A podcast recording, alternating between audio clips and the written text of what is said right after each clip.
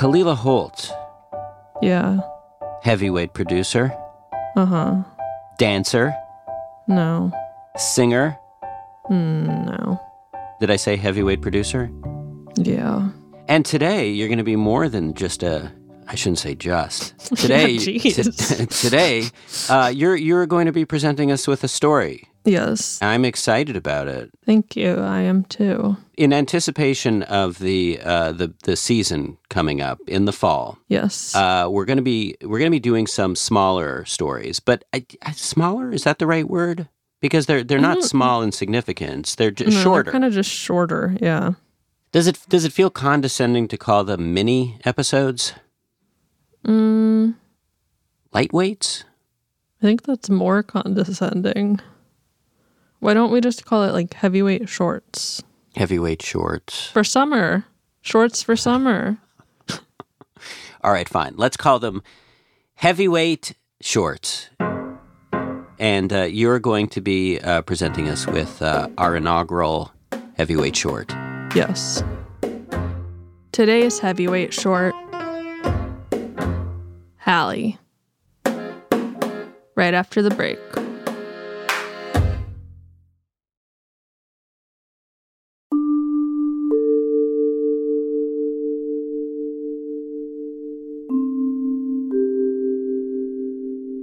Hallie keeps coming back to a brief interaction she had with a stranger when she was 17 years old. The whole thing only lasted a few minutes, but those minutes, she says, set the course for the rest of her life. And the stranger has remained on her mind ever since. Oh, God, like once or twice a year I think about her. How long has it been now? This was August of 2012. So it's been almost 9 years. 9 years ago, Hallie was in high school and dating her first serious boyfriend. She was sexually active for the first time and becoming increasingly anxious about not being on birth control. In health class, the teacher always said to talk to your mom about birth control, but Hallie's mom was prone to unpredictable mood swings and could sometimes get violent. The two no longer spoke. So Hallie lived with her dad, a strict and religious man who believed it was morally wrong to have sex before marriage. Hallie remembered the day he'd seen her little sister with a guy he didn't approve of, how he'd lifted the boy in the air by his collar. Hallie had no older sister, no aunt, nor family friend she could call upon. Not knowing where else to turn, she showed up one day at a healthcare clinic in her hometown of Whitefish Bay, Wisconsin. Her younger sister came along for emotional support. We definitely timed it so that my dad would be at work because it's a small town. We were worried about our car being spotted in the parking lot. I was absolutely shitting myself. I was trembling. I was so frightened. The clinic was on a busy street and had lots of windows. Hallie felt exposed even being there. Once she worked up the nerve to approach the woman behind the reception desk, she began to explain her situation. I'm interested in getting on birth control, but it cannot show up on any kind of billing statement because my dad will notice. I'm sure she must have seen how scared we were because something clicked. Like it felt like one of those moments, one of those like unspoken conversations that sometimes happen between women where one just recognizes the need in another. Yeah. Like she got to work.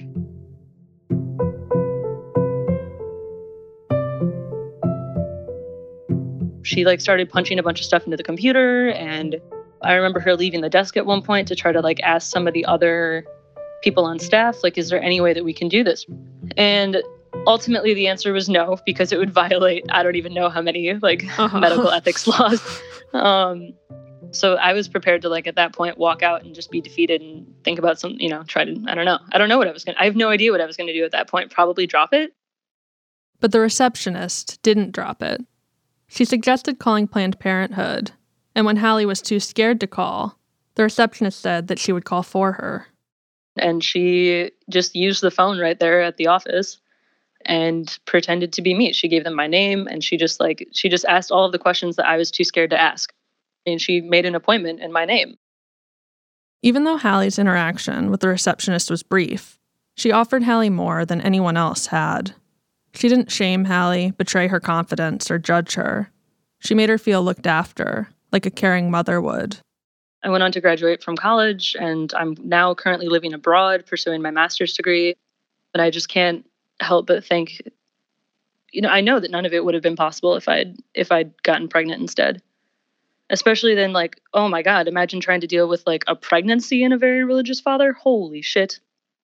And so, Hallie and I are talking today because she wants my help in finding the receptionist so she can let her know what an impact she had.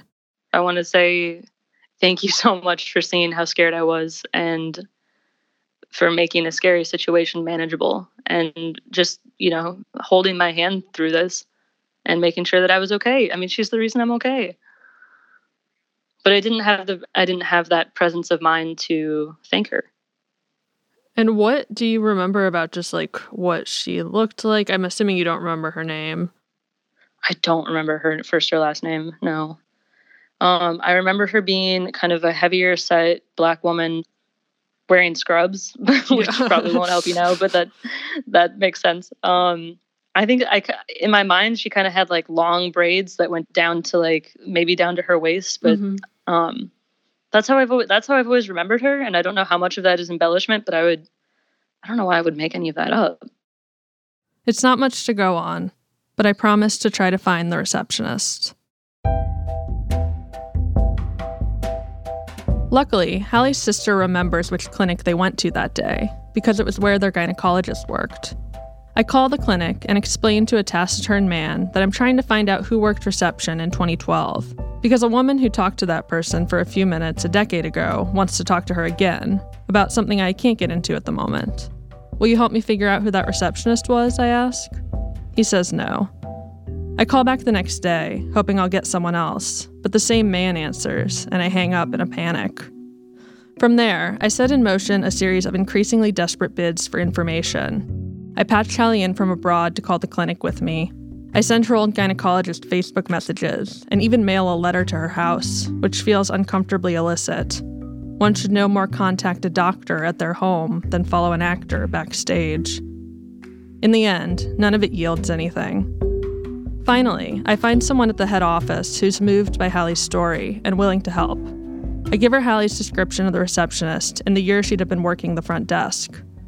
And a few weeks later, she gets back in touch with a name. Marquina. I'm super nervous. What's the thing that is making you nervous?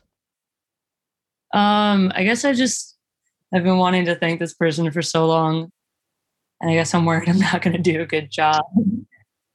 You haven't told her everything, right? I didn't, yeah. I mean, I told her sort of the broad strokes. I'd spoken to Marquina just briefly, explaining that she'd helped a young woman named Hallie long ago. It didn't ring a bell. Still, Marquina said that she was happy to talk. Should we call? Do you feel ready? Ooh, yes, let's call.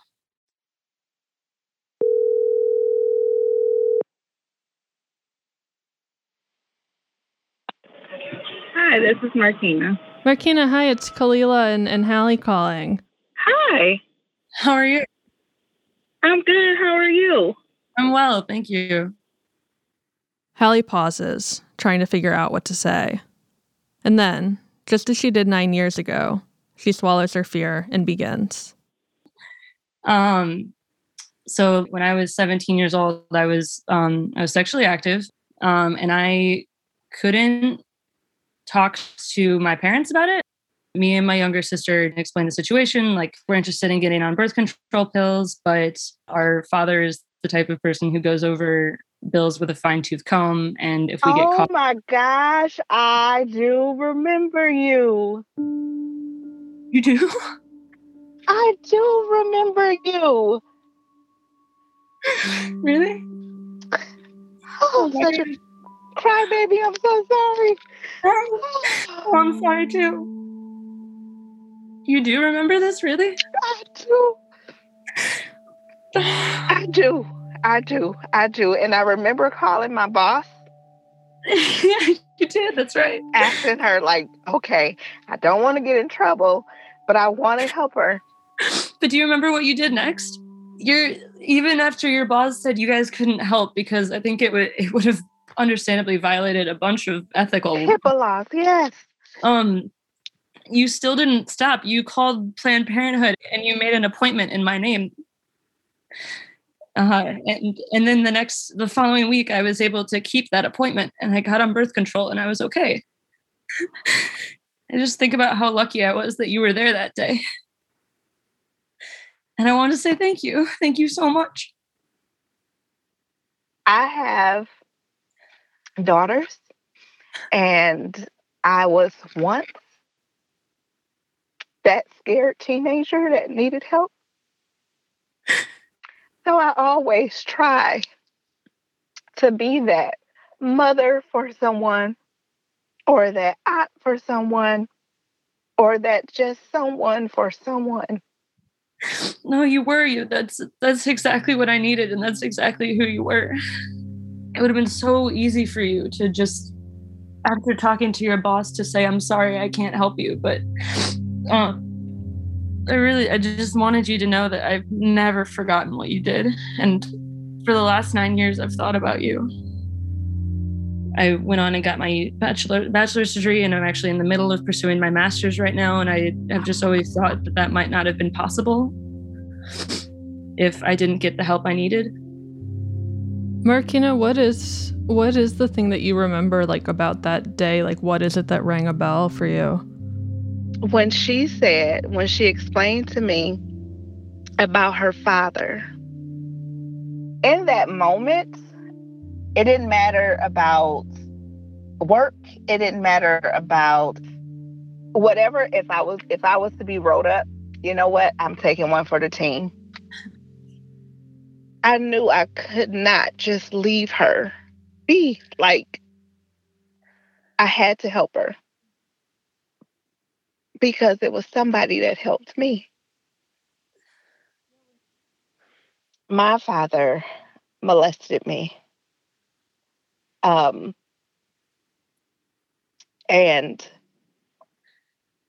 I had no one to talk to, and I was afraid to tell people. One day I was walking, it's a bridge on one of our streets, and I had went through something terrible that night. I'll say that. And it had something to do with my father. So that morning I decided, you know what? I'm out of here. So I was walking over this bridge, and my head was down. I was sad, of course. And there was this man that appeared. We were just walking past each other. And he stopped and he said, "Whatever it is, it will be okay. You pick your head up and you smile and you keep going." Now we're in the middle of the bridge. I'm going one way. He's going the opposite way. Full minute later, I turned around, say thank you, and he was gone. So looking at her reminded me, even though her situation was totally different, looking at her reminded me of how scared I used to be and how I would reach out and just wanted someone to help me. To hear you talk about your past and to now revisit that moment, knowing where you were coming from, is remarkable.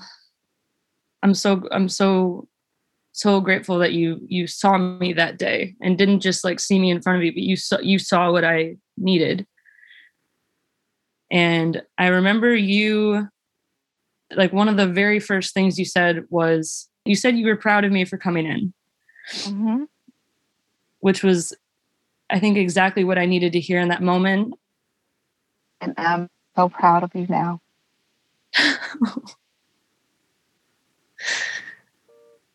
Thank you so much. You're welcome. You are so welcome.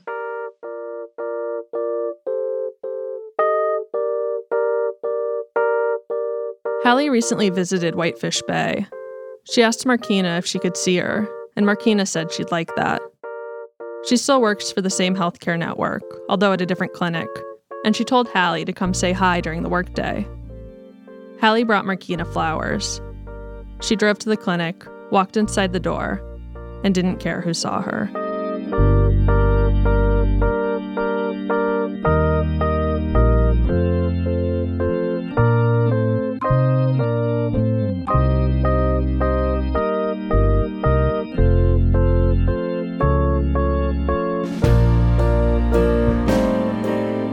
This Heavyweight short was produced by me, Khalila Holt, along with Stevie Lane, Mohini Madgavkar, and Jonathan Goldstein.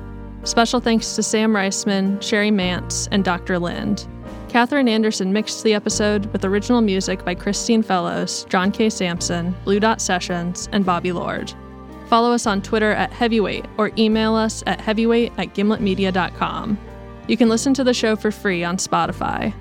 We'll be back with a new Heavyweight short in 2 weeks and a new Heavyweight season this fall.